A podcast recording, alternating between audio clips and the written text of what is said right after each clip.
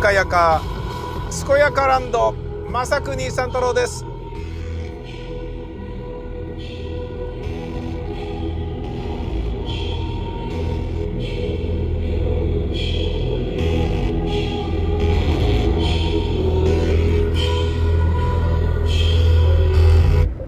はい、えー、カーステレオで聴いていた、えー、音楽を止めました。今、ロケからの帰り道、久しぶりに車に乗って、えーまあ車はいつも乗ってるか。車でちょっと、なんだろうな、業務上の、えー通勤とかではない、えーロケで、まあ、つまり普段行かないところに行くっていうね、ことを久しぶりにやったら、ちょっとなんかそれだけで開放感ありましたね。面白かったですね、やっぱりね。うん。で、車っていうのは、あの、まあ、乗ってる人誰でもね、思うことだと思うんですけど、乗っちゃうと半分家なんですよね。うん。だから、なんでしょうね。電車だとね、電車っていう中の、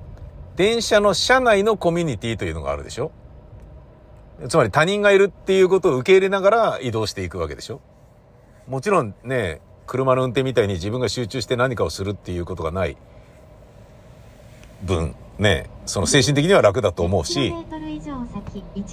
本を読むこともできるし、何かと便利だとは思うんですよ。この間ね、あのー北海道に日帰りでね、行った時は、これいいなと思ったもんね、やっぱりね。うん、弁当も食えるし、ハンドル握ってなくていいわけよ。バイクでもないし、自動車でもないから。運転してくれてるから、電車だから。で、レールの上を走ってるし、新幹線だから速いし、揺れもほとんどねえし、で、お弁当広げてバクバク食えるし、食べ終わったらゴミ底にね、置いといて後で帰り際に捨てればいいでしょ？捨てるところもあるしさ、電車の中にも捨てるとこあるじゃないですか。降りる時にバッと捨てるとこあるよね。で、えっ、と、ドリンクもね、飲めるし、コーヒーもね、車内販売が、あの、遠くまで行くやつはあるみたいで、北海道行った時にもあったんですよね。で、俺はいつも、あのー松木両国のね、えっ、と、最初の半年ぐらいかな、新幹線でね、行かしてもらってた時があって、生放送に。で、必ずね、あの、ワッフルとホットコーヒーっていうのを車内販売でお姉さんから買うようにしててね。で、それを食べてコーヒー飲んで、で、あの、なんだろうな、こう、ティーブレイク。要は、もうね、大宮から仙台だと90分だから、もう、そんで、ちょっと本読んだり、スマホいじってたりしたら着くんですよね。そういう、えーありがたいものでしたね。あの頃はね、本読めるぞっつって、読み始めちゃったら逆に本が面白くって、大宮駅着いてもしばらくそこのベンチに座って読んで、読み終わるまで読んでたみたいなこともあって、リリー・フランキーの東京タワー、ね、あの、行き帰りで読んじゃったってことがあって、ダメだ、読み終わりまで読みたいみたいな感じになっちゃって、駅のホームでね、大宮でしばらく座って読んでたみたいなことありましたけどね。うん。まあ、あの、母親のね、ボケとか死とかっていうのは、ねもう非常に切ないお話で。リリーさんのあれね、東京タワーのロケ地となってるのは、笹塚ボールでしょ？あれね、間違いなくね、笹塚にある。今でもね、笹塚ボールあるけど、あのビルの、あの、にリリーさんいたんだっていうね。あの辺はまあ有名人も多いし、演劇人もクソ多いよね。俺もあの辺でね、何度飲んだかわかんないよね。下北で飲んで笹塚まで歩くとか、笹塚で飲んで、えー下北の方まで歩くとか、え途中の東北沢のあたりとかね。で、東北沢に住んでる人の8割方は、どこ住んでんのって聞くと、下北って言うっていうね。あの、なんかちょっと面白いんだよね。東中野に住んでる人は、中野っていう時代もあったんだけど、別に東中野そのものも、あの、なんだ、東中野って普通に言うように、ね、なってるけど、中野区だしね、国鉄だしね。うん。なんていうことはさておき、そのね、えー新幹線であっという間に着いちゃうのが仙台なんだけど、その運転しなくていいというのが本当に良くて、感動したな、この間行った時。俺、あの、列車の旅ありだなって思った。だってさ、早く着くんだもん。元から分かってんだけどさ、めちゃめちゃ元から分かってる話なんだけど、俺車とかバイクでばっか移動してるから、電車感動したよ。本当に。もう、新北斗駅まで4時間かからず着いて、で、着いた、着いてそのままタクシー乗って10分後に役所に行って戸籍謄本くださいって言っててさ、まあいろいろあったから五稜郭の方まで行ったりとかしたけど、すっげえ、これ、なんかすげえ、なんか、まあね、知り合いからはめちゃめちゃもったいない移動ですよ、みたいなこと言われたけど、うん、やろうと思えばできるっつう話だな。ただね、残念なことにですね、そこ行ったんですけどね、えっ、ー、と、戸籍謄本全部揃えて、これで大丈夫だろうっていうレベルまでなったんだけど、凍結していた親父の口座がね、それで遺産分配代表者のところにビュッてこう振り込まれるっていうのが、えー、問題なくいけそうではあるんだけれど、えっ、ー、と、ちょっとね、お袋の老人ホーム入居のタイミングには間に合わない可能性が非常に高いですね。うん。っていうことは、建て替えなければならないという、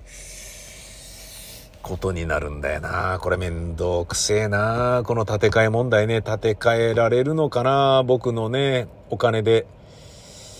ね定期預金とか組んでたりするのかな？明日それ解約とかなんかまためんどくさいことやったりするのかな？とかね。なんかね、ちょっとバタバタですね、今ね。うん。まあ、あの、バタバタの方に目が向けられるようになったからまだいいとは思うんですよ。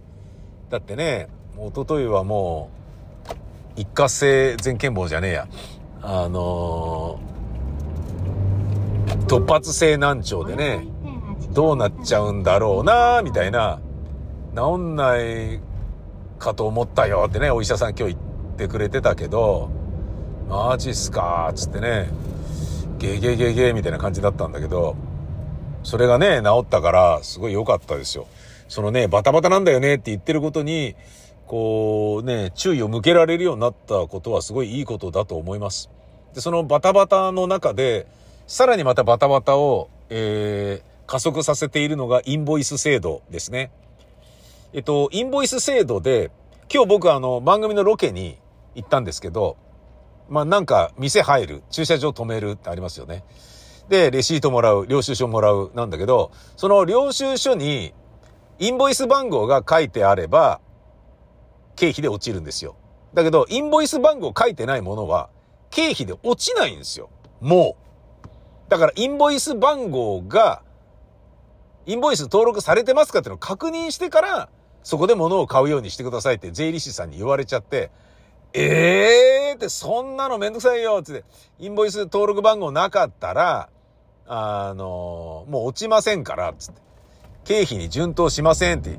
言われちゃって、ええー、そんなめんどくさい。でもまあ、それがね、インボイス制度なんでしょうから、俺もね、自分で領収書切ったり、あの、請求書を送るときに、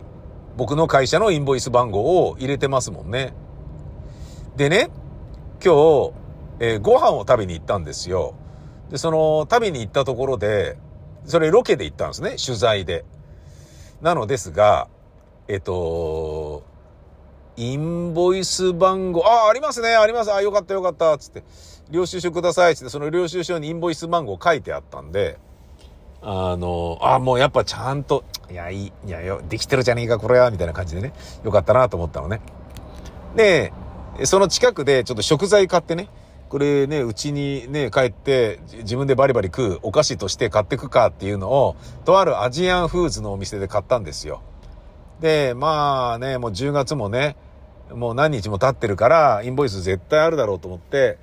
行ったら、インボイスの番号ありますか？っつったら、あの、取ったけど、今、ハンコ屋に出してるからわかんないとか、いや、わかんねえじゃねえだろ。何やってんだおばちゃんみたいな感じで、メモっとけよみたいな。それ、領収書に書きゃいいだけなんで、その、ハンコなんかなくたっていいんだよ、バーカみたいな感じなんだけど、バカとか当然言えないので、え、その番号なんで控えてないんですか、おばちゃんって。番号がわかるだけでいいんだよ、それ書くだけでいいんだから、とかって言って。ハンコ屋さんにも持ってってるからないね、とか言われて、えーとかって言って、それが、だから経費に順当しなくなっちゃったわけですよね。まあね、それ食べてね、いやーね、取材で行ったなんとかの近くでこういうの買って食べて美味しかったよっていう風に、えー、言っても、言うつもりなんだけど、経費に順当しないということに、愛になりました。で、これはね、まあ、あの、お年寄りがやってるお店とかでそういうのはしょうがねえだろうなと思うし、セブンイレブンとかでもインボイスやってませんとか、外へ張り紙出してるセブンイレブンとかあったりするんだよね。だからセブンイレブンもいろんな形態があってさ、セブンが買い取ってやってるところと、セブンの、えー、なんだろうな、フランチャイズとして、えー、オーナーがね、リスクを背負いながらやってるようなところとかっていくつかあるみたいで、まあ、どの道ね、あの、そんなに儲からないようにはなってんだろうけどさ、あのー、そのね、参入する側がね、多分ね、あれだけでっかいあれだとね。まあ、ただね、その、だだ外しはないだろうっていうことのね、あの、良さはあるだろうけれど、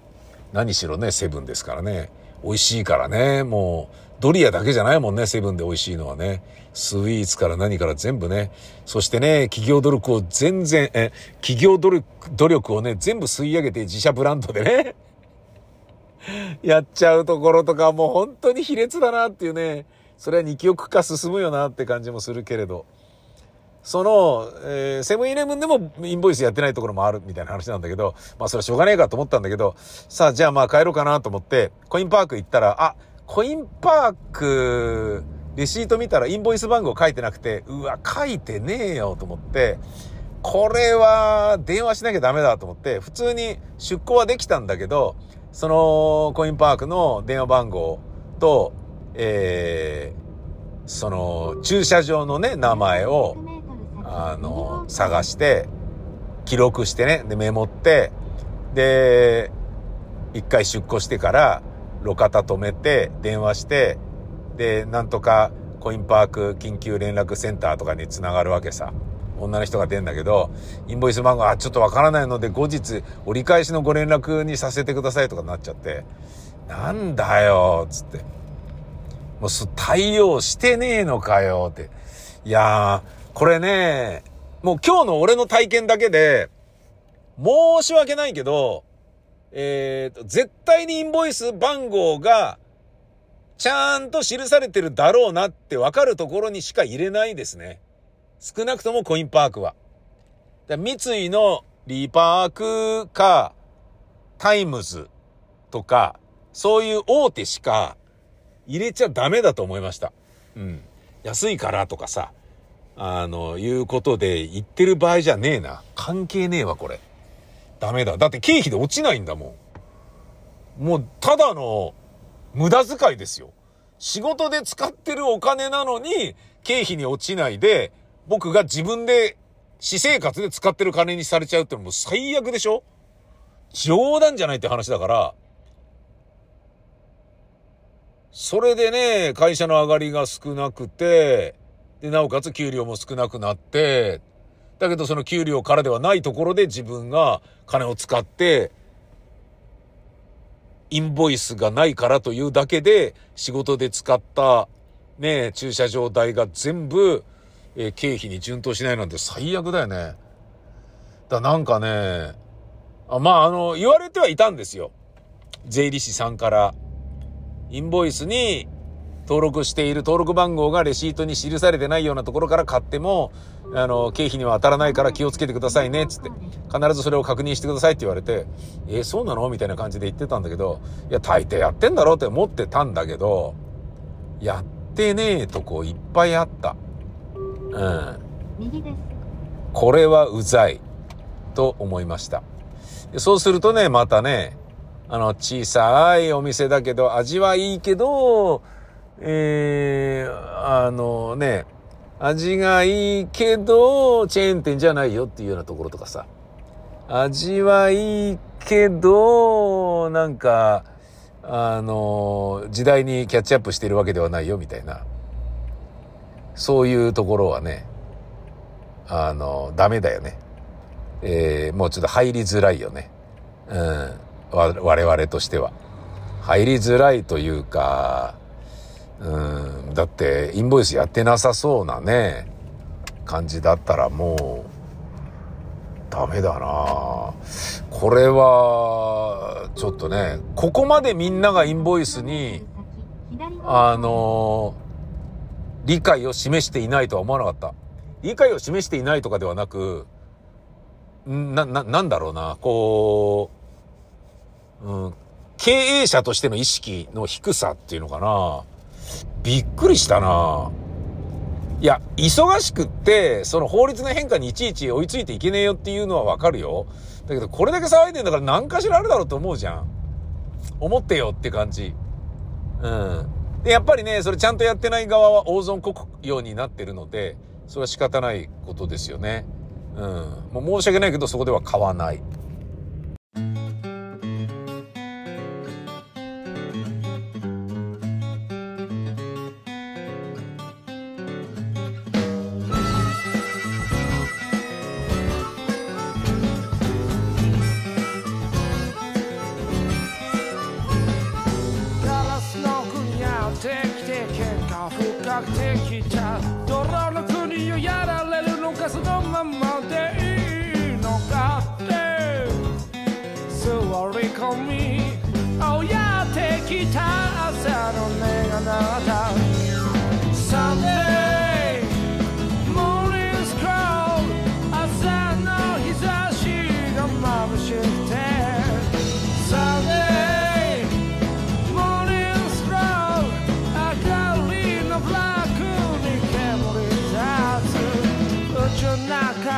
ふら歩いてましたとてつもない上も下も見えも左もわからね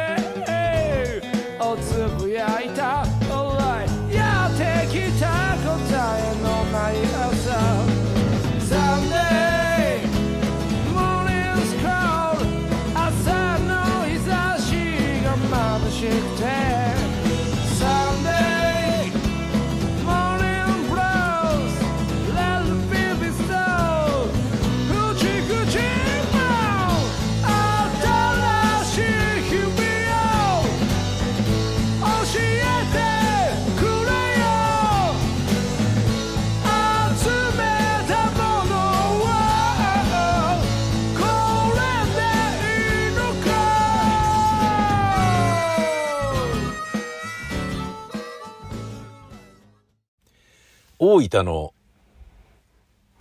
ひき逃げ事件の八田余一容疑者がついにね、指名手配されるっていう。えー、交通事故で重要指名手配でしたっけ？なんかなるのが非常に珍しいっていうことみたいで、で、全然見つかってない状態で1年が経っている。非常にあの、不愉快な状態ですよね。あの、八田余一容疑者が、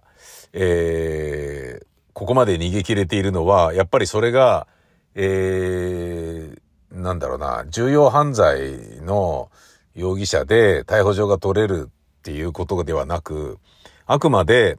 えー、交通事故の、うーん、ひき逃げだからっていう道交法の方だからであって、刑法犯罪に、まあ最終的にはなるようにするんだろうけれど、今の段階では、その殺意が認められないということで、えー、全国の指名手配にはならないから、警察官が、日本国中の人がこれを知らないんじゃないかっていうね。だからこいつは許せないよなっていうふうに思う人が気づくけど、えー、刑事全体が、その全国指名手配の人間の中でも、やっぱ、道路交通法のことでの指名手配だから、やっぱ一枚下に来るから、そっちの方まで覚えきる、ね、顔写真を見て覚えきろうっていう刑事が何人いるんだろうっていうと、やっぱりもっともっと重要犯罪の方の指名手配の人間を一生懸命こう意識しながら生活するっていうことにとどまるのではなかろうかっていうのがちょっと残念だなっていうふうに言う人がいますよね。それはだからね、八田容疑者には生きる道につながってしまうわけだけれども、この事件のことの発端は、えー、去年ですか、えー、大分の別府で、うちの劇団員のね、大津の実家の近くですよね。あるショッピングセンターで、えー、なんか、でっかい、あの、ラジカセかなんかででっかい音出して、それを持ち歩いて歩いていた八田容疑者に、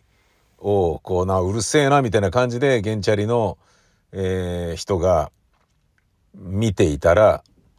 なんだよ、なんか文句あんのかみたいなことを言われたんじゃないのかなと思われるんだけど、そのゲンチャリの人の仲間は、ゲンチャリが A さんだとすると、仲間の B さんが、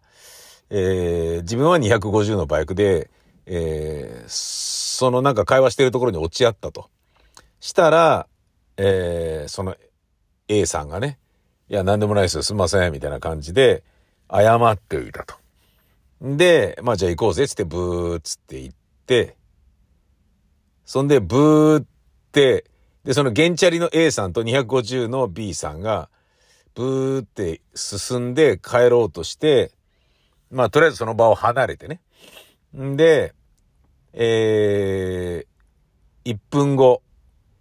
まあ、最初の信号で、赤信号で止まって、で、止まった時に B さんが A さんに、何やってたの？さっきっつったら、いや、もうなんかちょっとわけわかんない、あの絡まれたっぽいような感じだったから、めんどくせえから、なんだよ、みたいな感じで言われたから、いや、なんでもないです、すいません、つって、謝って、終わりにしたんだよね、つって、あ、そうなんだ、つって。で、言ったら、後ろから、その、車がドガーンと突っ込んできて、A さんは死んじゃったっていう非常におっかない事故なんですよね。で、事故とは言えないと思うんだよね。ブレーキ痕がない。えー、しかも、その当てる直前に加速してる。で、それが、えー、法定速度40キロのところで80キロは出していたって。ドガーンって吹っ飛んで、B さんは30メートル吹っ飛ばされ、A さんはもう同じぐらい吹っ飛ばされ、心肺停止で死んじゃったっていう。で、B さんは、あの、生きていて、で、今の話は B さんが、あの、語ってくれたことなんですよね。メディアに。で、だから、八田容疑者がなんかで切れたらしいんだけど、で、うっせえな、みたいな感じで見ていたの。なんだよ、なんか文句あんのかよ、みたいな感じで言ってて、いやいや、うるさいんじゃないですかみたいな感じで言ったんだろうね。B さんがね、追いつく前にね。いや、うるせえなと思って、とかって、うるせえなってどういうことだよ。なんか文句あんのかとかっていうようなことがあって、いや、なんでもないです。すいません。すいませんでした。とかって言って、うんだ、こら、みたいに思ったらしくて、で、まあ、すいませんって言って、もうこれでいいでしょって感じで、ブーっつって、B さんも来たしね。B さんも追いついたし、A さんと B さんが、A さんはゲンチャリ、B さんは250のバイクでブーっつって出てったと。で、その後すぐに、その、えー、伊東洋華堂だったっけな？なんか、ショッピングセンターのすぐ近く、まあその落ち合ったところのね、見てるからなんだよって言って、八田容疑者が来たらしいんだけど、来たところに多分車止めてたんでしょうね。で、その車に、そのブーって言った後にすぐ戻って、えー、車出して、そ八田容疑者の乗ってる軽自動車をね、出して、そんで、その後を追いかけて、追いかけられてるの知らないし、まさか突っ込んでくるとは思わないから、信号のところで止まって、で、止まった時に、あれ、さっき何だったのとかって言って、いや、なんかめ、あの、ちょっとめんどくせえからなんかごめんなさいっつって、あの、あれしたんだよね、つって、つっか、突っかかられたから、もうごめんなさいつって、どうもすいませんつって、引き上げたんだよね、とかって言って、言ってた時に B さんが、バックミラー見たら、あれなんだな、近づいてるっつってパッと後ろ見たらものすごい加速してきて、うわで、おいっていう風に A さんを見た時には A さんはそれに気づかず、えみたいな感じで、目があったと思ったらドガーンっつって吹っ飛ばされたと。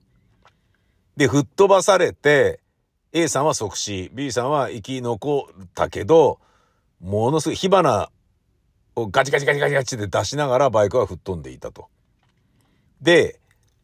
跳ねた八田容疑者が乗ってる軽自動車というのは、そのまま道路脇の電柱にズコンって突っ込んで、で、八田容疑者は携帯も持たず、その、軽自動車も置いて、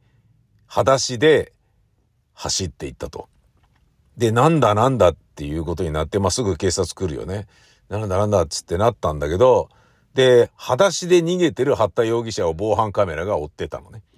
裸足で逃げてるよ。本当に何も思ってねえよって。T シャツでズボンで。で、そこの商店街をババババって全力疾走で走っている時に、飲み屋をやっている人が、えー、外で出て、その、裸足で逃げる八田容疑者の全力疾走でバンってぶつかって、何やってんだおらとかって言ったんだけど、もう黙ってそのままダーって言ったって。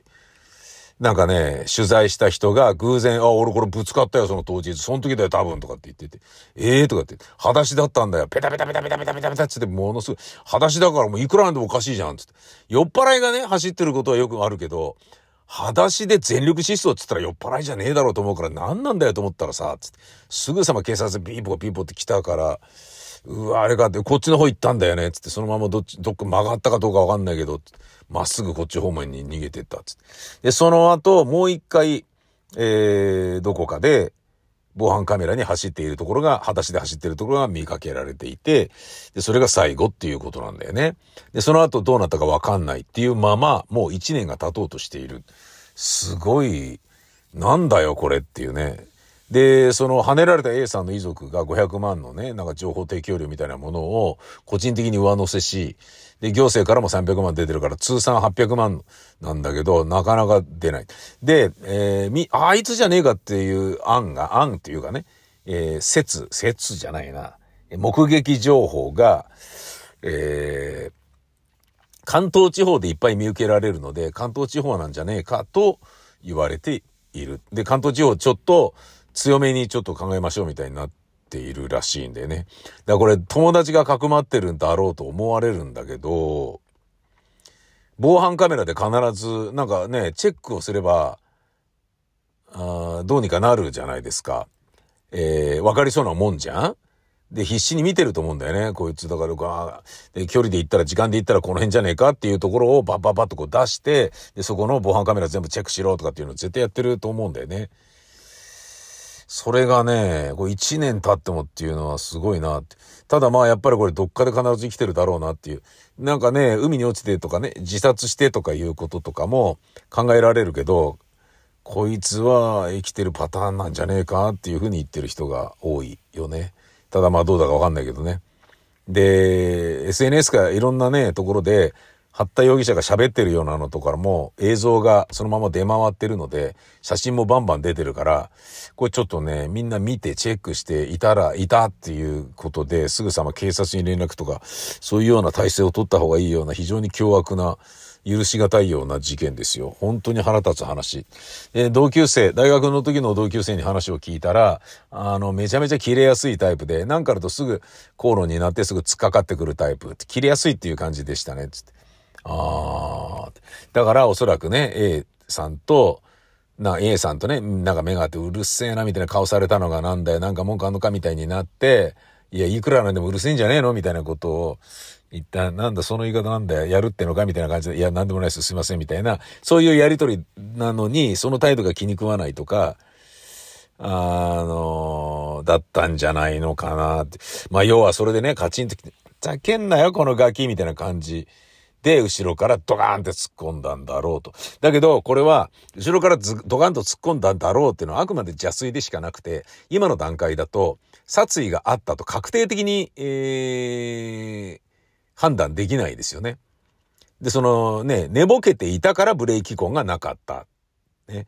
えー、ブレーキとアクセルを間違えたからバイクで、バイクじゃないか、軽自動車で、ブレーキとえー、アクセルを間違えたから最後止まろうと思ってたのが止まれずに加速したんだっていう説もあるし、でも逃げてるんだから、い、い、なんかね、もう恋だろっていう感じもするし、でも、もうどこまでも恋かどうかはわからない。本当に事故かもしれないっていうのがあるから、その事故だとしたらそういう重要指名手配とかってやるのはどうなのみたいなのもあるし、なおかつ、逮捕状も取れないよねっていうことで、相当立ちの悪いあの、ことになっちゃってるらしいんだよね。立ちの悪いっていうのは、容疑者に、八田容疑者にとって非常にラッキーしまうまなことになってるらしいんだよね。もうね、このね、事件は、調べれば調べるほど腹立ってくるんで、もう、なんかね、不愉快ですよね。早く捕まってくれよっていう気持ちにしかならないもんな。えそんな僕は今業務スーパーで安い鶏胸肉と安いウインナーと安い、えー、グレープフルーツと、えー、安い豚バラ肉を買いました。これで、え、また、えー、燻製肉を作ります。豚バラ肉安いっつってもね、豚バラブロックね。安いっつっても 100g148 円なんだよ。もうそれを安いと思わなきゃいけなくなっちゃったってなんか悲しいよね。本当に。だけど、今もうだから鶏肉の方がいいな。鶏胸肉だってね、もう100円いかないもんね。100g ね。豚、豚をね、食べるのがちょっと贅沢って感じになってくるとは思わなかったね。肉が贅沢。野菜も贅沢っつって何がじゃあいいんだっていう。そんなね、もう何食べてもっていう感じになっちゃったからさ、ちょっと、ね、食べ物どうなのっていう。もう早くね、なんか平和が訪れたらいいなって思うよね。まあまあ全部が全部ね、ロシアによるウクライナ侵攻が原因ではないのかもしれないけれどもさ。